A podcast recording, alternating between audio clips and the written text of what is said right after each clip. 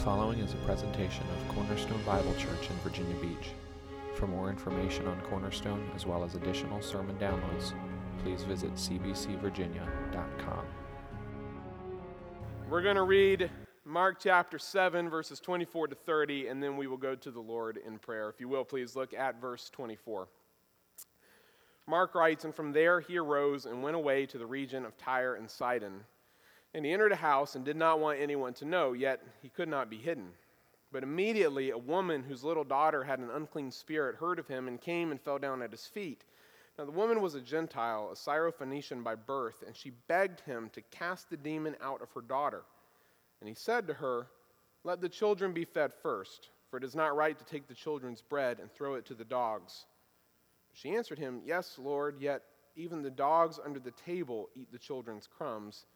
And he said to her, For this statement, you may go your way. The demon has left your daughter. And she went home and found the child lying in bed and the demon gone. Will you bow your heads in prayer with me? Father, we just come and we give you our time together in the scriptures.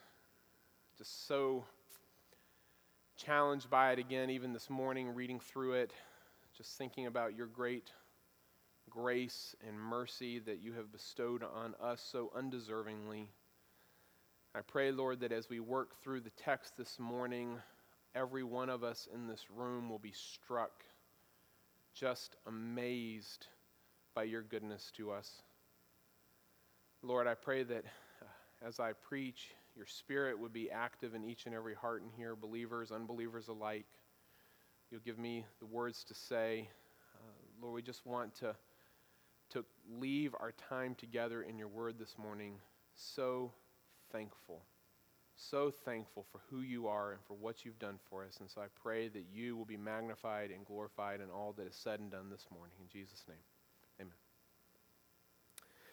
So I set a goal for myself a few uh, weeks, months ago now that I'm happy to say I'm going to be able to, to meet. I had set a goal of trying to make it all the way through Mark chapter 8, verse 21 before the end of the year. So I'm happy to report we'll be able to do that. Uh, that's not just a a random verse, by the way, that I picked for, for no reason. It's the end of a subsection here within Mark's uh, gospel that we've been working through now for a very long time. And just by way of reminder, since I've been uh, haven't been up here in the last two weeks, and I feel like it's been a while since I, I've shown you this, I want to just kind of remind you of where we're at in Mark's gospel and what's going on and what he's doing. I'll show you the outline that we're working through here in Mark so that you can kind of keep up with me as we work through it. He, uh, Mark began with a prologue there in chapter 1, verses 1 to 13, where he just introduced us to his book, his gospel, what he's writing about, who he's writing about, this Jesus Christ, the Son of God, that, that we have been reading about ever since. And having done that, he entered in on section 1, which went from chapter 1, verse 14, all the way to chapter 3, th- verse 35,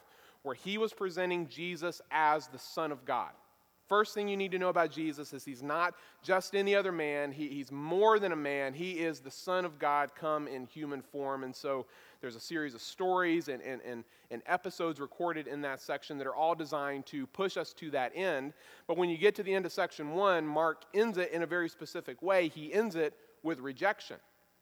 Jesus, this Son of God, is rejected first by the religious leaders of his day who, who claimed that he could only do the things he did by the power of Satan, as if Jesus himself is Satan possessed, and that's why and how he can do the things he does. He's also rejected by his family. They think he's out of his mind. They think he's crazy. And so, so we have this section presenting Jesus as Son of God ending in rejection. Then we went into the second section, which is Mark chapter 4, verse 1 to chapter 6, verse 6, where Jesus is being presented as the king. Remember those scenes that we saw there in that section where he's presented as king over evil and king over chaos and king over death? There is no realm in which his kingship does not expand to. There is nothing that is more powerful than him, nothing over which he cannot exercise authority. And so we see these amazing scenes showing Jesus as king. And we get to the end of that section, and what do you run into again? Rejection, this time he's rejected by the townspeople in Nazareth. They're offended by him. He's one of us. Who does this guy think he is? He's again uh, uh, rejected by his family. Mark specifically tells us that they do not believe in him. And so we end section two and we begin section number three, which is Mark chapter 6, verse 7 to Mark chapter 15, verse 47. And in this section, we're being presented with Jesus the Christ. So, Jesus is Son of God, Jesus is King. Now, Jesus as the Christ, as the Messiah, as the, the promised Savior, the deliverer from the Old Testament. And this section is so large, it's broken down a little further into these three subsections. One there, the section of wider ministry in chapter 6, verse 7 to 8, verse 21. That's where we're at right now as Jesus begins to expand his ministry outside of that little confine, really around the Sea of Galilee. He begins to travel here, travel there. We're going to see him going up into to the uh, area of Tyre and Sidon today. He's, he's expanding this message of, of him as the Christ. We see him next on the road to Jerusalem in chapter 8, verse 22 to 1052, as he begins to take very deliberate steps to the cross. And then finally in chapter 11, verse 1 to 1547, five chapters given over to his final week, that Passion Week, as he dies for our sins. And guess what that section ends in as well? Rejection this time, not just in a, a way of being offended by him or accusing him of something, this time they kill him. And then, of course, no stories would end there, but this one won't. This will go into the conclusion, chapter 16, where we see that his death is not the end of the story, that he will, in fact, rise from the dead. And we'll get to that here in good time. This is Mark's gospel in a nutshell. Just wanted to remind you of it. And as you can see this morning, as I mentioned a moment ago, the passage we're looking at today is right in the middle here of this subsection one, this section on wider ministry. And it really, truly is about to get wider because what we have left for us here in this first subsection are two short stories of Jesus interacting with Gentiles. We'll talk about what that means here in a moment. But two short stories of Jesus interacting with, with some Gentiles, followed by one longer story of Jesus feeding the 4,000. We already saw him feed the 5,000. He's going to feed some more people, feeding 4,000 this time, as well as the conversation and teaching that follows. And so, over the next three or four Sundays, what I want to do is just finish out this first subsection of the third section of Mark's gospel. You with me? You know what I'm talking about? Okay. Just want to make sure we were together. We want to finish that out and see what it means when we say that this Jesus is the Christ. What, what's our response to that? What should we do? What should we think, etc. And so today we're going to look at the first of those two short stories, the story of the Syrophoenician woman's faith. And as you'll see in a few moments, this is one of the most um, unpredictably predictable stories. Unpredictable, yeah, that's right. Unpredictably predictable stories that you're going to find in Mark's gospel. You, you, you know what happens because you've read it before. We read it just a moment ago.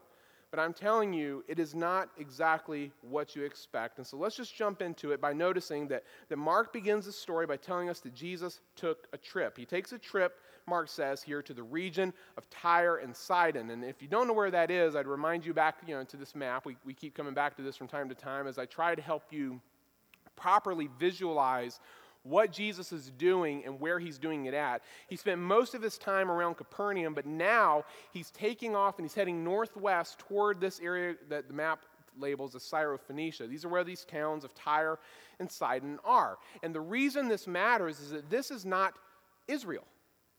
This is Gentile territory. And if you don't know what a Gentile is, it's very simple. You're either a Jew or you're not. And if you're not a Jew, guess what you are? You're a Gentile, okay? So there you go. If you're anything other than Jewish, you're a Gentile. And the Jews didn't, didn't like to interact with the Gentiles. They, they didn't want to talk to them, they didn't want to uh, visit with them, they didn't want to touch them, they didn't want to go through their territories. And so that Jesus would purposefully leave the area of North Galilee and head up into this particular part of the, of the countryside is very unusual. It's very unusual because not only is it Gentile territory, but specifically this particular area was, was like extra odious to the Jewish people of Jesus' day, if I could say it in such a way. They didn't like Gentiles in general, but they really didn't like these. And the, and the particular reason for that is kind of complicated. It has some to do with history, some to do with things that occur back in the Old Testament. It also has to do some with economics and, and the, the political, social situation of the day. But just needless to say, this isn't your primary vacation spot. There was no like, you know, Jerusalem travel agency offering all expense paid trips or like all inclusive trips, excuse me, to, to Tyre and Sidon. It's just not a normal place to go. So why did Jesus go there? Well, the only clue that Mark gives us here in the text is it may have been to get away from all the Jewish crowds and the, the Jewish attention that he's getting here in Galilee. You'll notice it says that he entered a house there in Tyre and Sidon, and he didn't want anyone to know. It's like he's trying to, to get in, shut the door, and try to, to be quiet to get away because there's a lot of activity going on back in Galilee. He doesn't want anyone to know. And then Mark makes this funny little comment that he couldn't be hidden. It's impossible. The news of Jesus' travel has already reached there. People have heard he is unsuccessful, perhaps, in his attempt to get away. He couldn't be hidden because someone comes to visit him. You see, there's this woman. She's got a problem. Her problem, as listed here in the text, is that she has a little daughter who has a demon, a demon possessed child, probably very young. And this woman has obviously heard of Jesus. She obviously knows about his ability to, to conquer demons, things we've seen over and over again so far in Mark. And she wants to go see Jesus.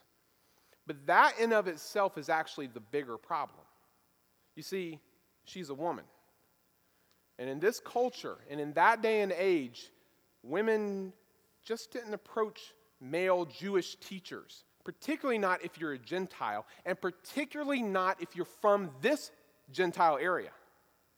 Uh, that, that a Syrophoenician woman is coming to Jesus is, is really scandalous. And if you were one of Mark's original readers who's hearing this, you're, you'd be like, whoa, whoa, ooh, ooh, this isn't going to go well this doesn't happen. You don't do this kind of thing in this day and age.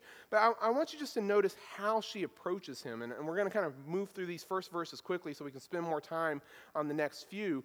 Mark tells us that she does two things. One, she falls down at his feet. You see that? And number two, she begs him, begs him to heal her daughter. What do you, what sense do you get about her heart and from, from just the way she's approaching him? You get the sense that she's desperate, that she's got nowhere else to turn. I don't know what else she's tried. I don't know what else she's done. Mark doesn't tell us. Apparently, it doesn't matter. This is how she comes. This is who is coming. And now notice Jesus' response. He rejects her. And let's let that one just um, land for a moment. Jesus rejects this woman. I'm not saying but. I'm not giving you an explanation. He rejects her. He says to her, Let the children be fed first, for it is not right to take the children's bread and throw it to the dogs. And if you're not clear on what that means, he's, he's drawing a distinction between the children, the, the people of Israel. And in Matthew's accounting of this story, he specifically says, I was sent to the, to the house of Israel. He, he's drawing a distinction between the, the children, the, the people of Israel, the people who have a place in God's plan and in God's family, and the dogs, that is, everyone else. All the Gentiles, everyone outside of the Jewish nation, because the Jews of Jesus' day often referred to the Gentiles as dogs. The, the, the, insult here isn't directed towards her gender. I want to be very specific with that. It is directed towards her nationality or lack thereof in this case. She, because she's not a Jew, she's, she's a dog. And, and what he's saying is that it's not right for him to give her a healing or a miracle since she's not one of the Jewish people. That he came to take care of them, to be a blessing to them, that he came to bring truth and deliverance and restoration to them, not her. He's saying that she has no standing, no basis, no foundation upon which she can come to him and ask for anything from him. And I want you to, to, to, stop and think about that because at this point, we should all be just a little uncomfortable with this, should we not? Like it doesn't, it doesn't fit our picture of who Jesus is to think of him saying this to, to, this way, you're probably like waiting for me to tell you that Jesus didn't really mean that. Or, or that maybe he said it with a wink and a smile. It's like, well, it's not right for me to give it to the dogs, but come over here and I'll take care of you. Like, there's no sense of that in the text. It, the shocking fact of the matter is that Jesus is saying and doing exactly what she and everyone else around him at that moment expected him to say and do. If it had been any of the Pharisees in the room, They would have said the same thing, maybe worse. The disciples probably would have, would have said the same thing as well. Maybe none of them would have even gone there in the first place. Uh, he's doing exactly what everyone would have expected him to do. Wait a minute. He's doing what everyone would have expected him to do? We've been in Mark now for what, like a decade? Um, how many times so far in Mark's gospel can you think of Jesus doing exactly what everyone expected him to do? this is it, right here. You're right.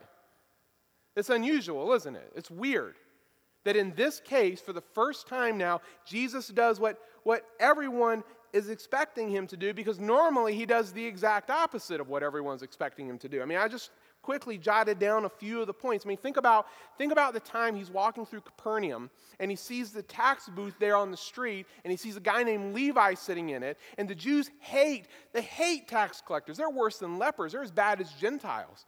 Normally, any good Jewish man would have ignored it, walked away, shunned it, called a curse down on it, something like that. Jesus walks over to the tax collector and says, Follow me. I'm going to make you one of my disciples. Then he goes to his house and has lunch with him and all his tax collector friends. And all the Pharisees see this and they're like, What are you doing? Do you know who this is? And Jesus is like, Yeah, I know who it is. I came to, to be a doctor to the sick, not the well. He, he doesn't do anything that's expected in that story. Think, think about the all the people he heals, like the leper. The leper in Mark chapter 1 who comes running up to Jesus. Any other Jewish individual at all would have backed off, would have been like, Get away from me, you unclean, whatever, so and so. They would have used their Jewish curse words, and it would have been terrible. Jesus stands there, embraces the man, and infects the man with his cleanness, with his righteousness, and everyone's shocked that he does this. The woman with the issue of blood, same thing. She's an outcast of society, she should be shunned. Jesus embraces her, heals her, loves her. No one's expecting that. Uh, uh, uh think of, of all the times he offends the scribes and Pharisees. Everyone else in his society, everyone else in his culture bows down to these guys. They're the best guys in town. They're the most godly, the most righteous.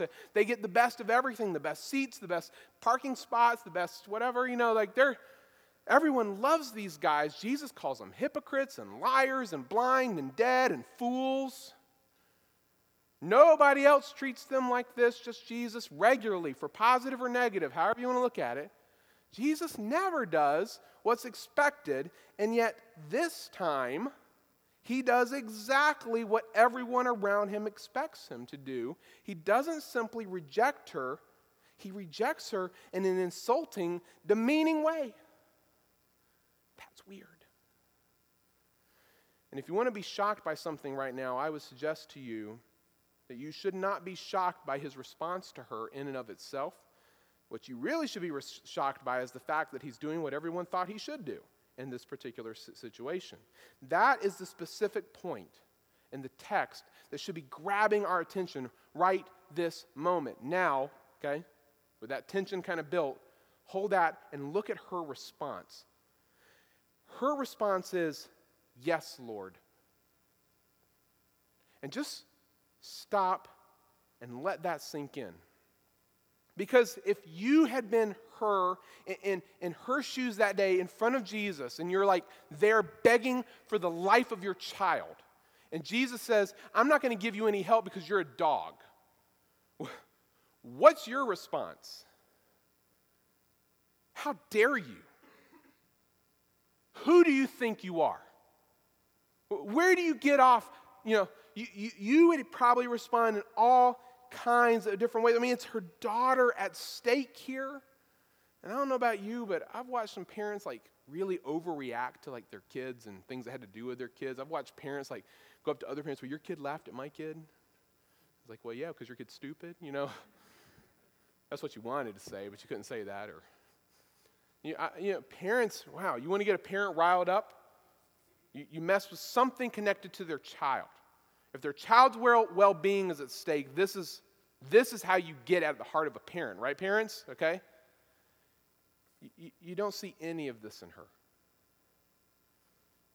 Jesus gives her the response that everyone expected him to give, and yet this woman gives a response that I don't think anyone expected in this story. She just accepts it. Yes, Lord, this is true. Yet, even the dogs under the table eat the children's crumbs. And I want you to think about that response along three lines because I think in this response you see three very specific things about her and her heart in this particular moment. Number one, she obviously truly believes that Jesus can do this thing that no one else can do. Like she's committed to that idea. Because if she's not really committed to that idea, what does she do at this moment? She, she leaves, right? She walks out. She turns her back on him, curses him out, whatever she wants to do. She's out of here.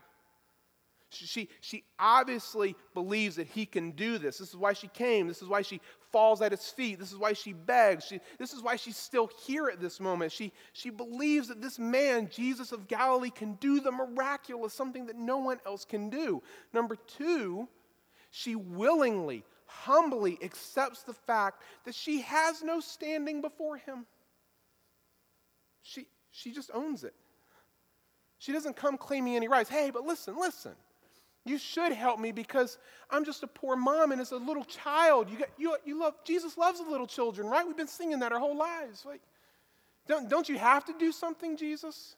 She doesn't claim any right. She doesn't attempt any argument with him, really. She, she owns the fact that she has nothing and that she is completely undeserving of his help. No argument, just, yes, Lord. And yet, number three, she clings to the fact that Jesus is her only hope. No other hope. It's this or nothing. And so she doesn't walk away because she has no one else to walk to. She, she, has nowhere else to turn. There's, there's no one else who can help her, and so she clings to Jesus alone. Do, do you see what I'm seeing here? And now, now, Jesus comes back with a very unexpected response. Okay, his first time out, he sounds like everybody else. Now, after she says this, he says back to her for this statement, the one we just read, her response, for that statement, you may go your way. The demon has left your daughter. For this statement, he says, it's, it's not the words, okay, don't focus in like on the sentence itself as if the, the, the words are like the magic formula that brought about healing. It's not, the, it's not the words that he cares about, it's the heart behind them.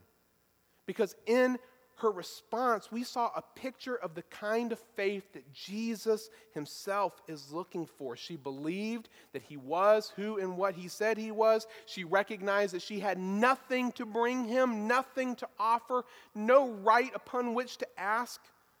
And yet she clung to him, to him, as her only hope. No, no, wonder then that Matthew, when he records the same story, records Jesus as beginning that sentence by saying, Oh, woman, great is your faith. Like he, he sees amazing faith in her. And because of her faith, Jesus now does the unexpected. He heals her daughter instantly. Instantly, miraculously, from afar. He doesn't even say anything to the demon. It's just like, the demon's gone. Just so you know. When you get home, the demon's not going to be there because I just kicked him out from here. Like I had a remote gone, right? He's out.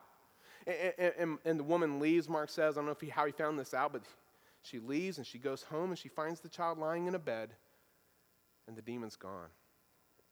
Look, I, I don't know exactly why Jesus chose to handle this situation in, in this particular way. If I had to guess, and it's just a guess, and you will believe, believe me, you would read a lot of guesses if you'd put any time into this. But if I had to guess, I think he was trying to draw out her faith for us to see. Just a guess. Might be wrong. Because, you know, one of the benefits of being God is that you already know what's going to happen before it happens. So when he makes this trip up to Tyre and Sidon, he already knows she's coming. He already knows her problem. He already knows her heart.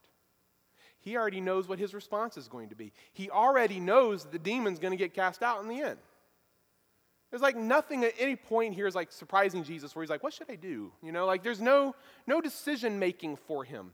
He knows it all from advance. And so why would he do this? I, I think he's doing it to, to draw her faith out for, for us to see because without that interchange, we wouldn't have seen it. We, we wouldn't have, have seen what has to be the greatest display of faith to date yet in Mark. By far, hands down, the greatest display of faith. And it, and it didn't come from a person whom you or I would have expected it, did it? Because you, you probably would have expected that the, the people who, who should have known Jesus the best would have accepted him. And yet, what do they keep doing? They keep rejecting him the people of Israel, the ones that he was sent to, right? The, the children, not the dogs. He was sent to the children. They should have seen him and should have known the Old Testament and should have fallen down at their knees begging him for forgiveness. His family, the people he grew up with, his townspeople, all of these people should be the greatest believers there were. And all of them, to a person, reject him and yet, and, and, and um, one thing other, they keep rejecting him despite all they had seen and heard firsthand, remember? They saw it with their eyes, they heard it with their own ears. And now we have a woman who has probably never seen or heard Jesus personally come to him in advance with faith, the greatest display of faith so far in the Gospel of Mark. It's probably the truest, clearest picture of saving faith in Mark's Gospel start to finish, in my opinion. Because, like her, we have no basis of standing on which to come before God, right? I mean, if, if, uh, if she's a dog to a Jewish man, and again, understanding the context a little now, we're worse than dogs before God, are we not?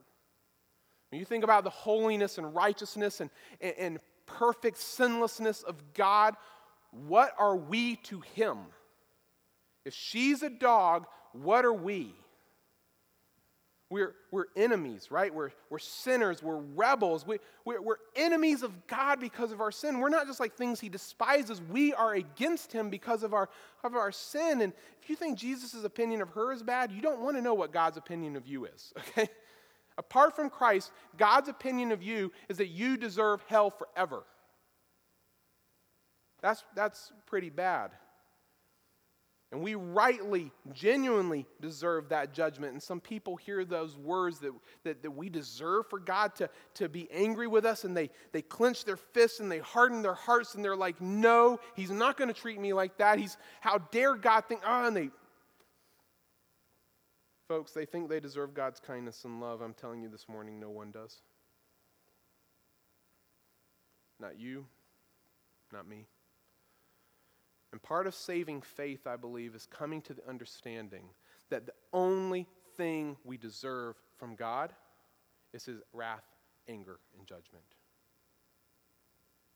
That's part of saving faith, I think. To come to the understanding you don't deserve anything but His anger. And yet, despite that, the other part of saving faith is that when we put all of our hope into the undeserved kindness, grace, mercy, and love of our great God and Savior Jesus, we find forgiveness despite our unworthiness. Right? When we realize that we have nowhere else to turn, there is nothing else we can do, and that there is no other hope it is at that moment when our hearts cry out with hers, Yes, Lord, it's all true. It is at that moment that we realize that our God is a gracious and forgiving God, that our, son was, our, our sin was so great that we couldn't overcome it, and yet God, in His mercy towards us, sent His Son to die in our place. He paid the price we couldn't, He took the punishment that was supposed to be ours, so that everyone who puts all their hope in Him no hope in anything else. All their hope in Him and Him alone can be forgiven, can be saved. Do you, do you know why this story is so powerful? It's because it's my story. And it's your story if you're a believer. Because you have no other hope. You, like this woman, had to believe that Jesus was who and what he said he was. You had to come to a point where, where you had nowhere else to turn, nothing else you could do, where you accept his judgment but fall on your knees at his mercy, placing all your hope in him. And that's a story that we should never, ever, ever get tired of hearing. Ever. Because this Jesus, the Christ that Mark is presenting here, this is why he came to show mercy to those who don't deserve it. He didn't come to heal the well. And if you're here this morning and you think you're just fine, then this message is clearly not for you. But if you're here this morning and you recognize your sickness, your brokenness, your sin, and I am telling you that there is a great God, a great Savior, a great Christ who has paid your paid for your sin for you. And all you do now is you place your hope and trust in Him and Him alone for forgiveness. Will you bow your heads with me just for a moment?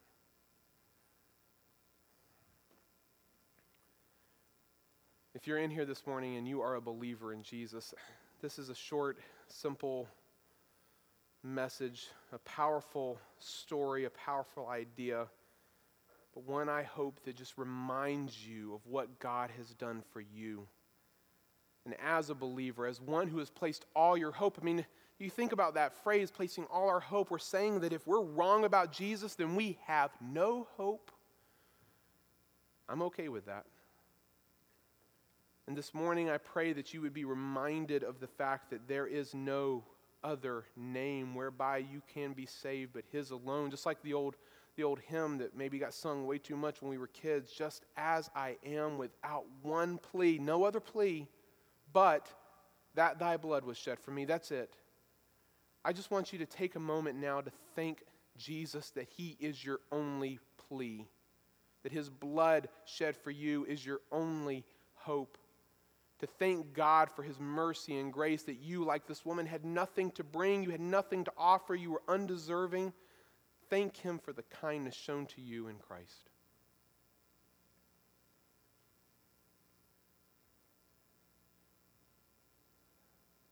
And if there's anyone in here this morning who is not a believer in Jesus, and you're trying to, to cling to some other hope, you're trying to find, find identity or strength or whatever in other things, Lord, please, I pray that you will open their eyes to see don't let them harden their hearts and clench their fists, but to, to recognize who they are and who you are. To see this free offer of salvation, of forgiveness in Christ alone. I pray that, that their, their hearts would be able to accept, that you would quicken their spirits to, to believe, so that they can know the forgiveness, the joy, the love, the mercy, the, the strength, all those things that are ours in Christ. Help them to, to fall on their knees before you this morning. Father, we thank you for your word. I thank you that, that you have accepted those of us who have no standing, nothing in our hands we can bring. I thank you that, that you have forgiven completely worthless people who have failed you in so many ways. I'm reminded this week of my own story, my, my past. I, the moment when you opened my eyes to recognize that there was nothing I could do but trust in you. And I thank you for that. And for everyone in here this morning who has, who has had that same experience, who has come to that same place, thank you. Thank you, Father, for helping us to see. I pray for those in here who haven't seen it yet. I pray that their eyes would be open, that they would fall on their knees before you, clinging to you and you alone, to the mercy and the grace offered through the sacrifice of your Son. I pray that they will know the joy that comes through knowing Jesus and that their lives will be changed forever. So we thank you for your word. I ask your Spirit now to apply it in ways I never could. In Jesus' name.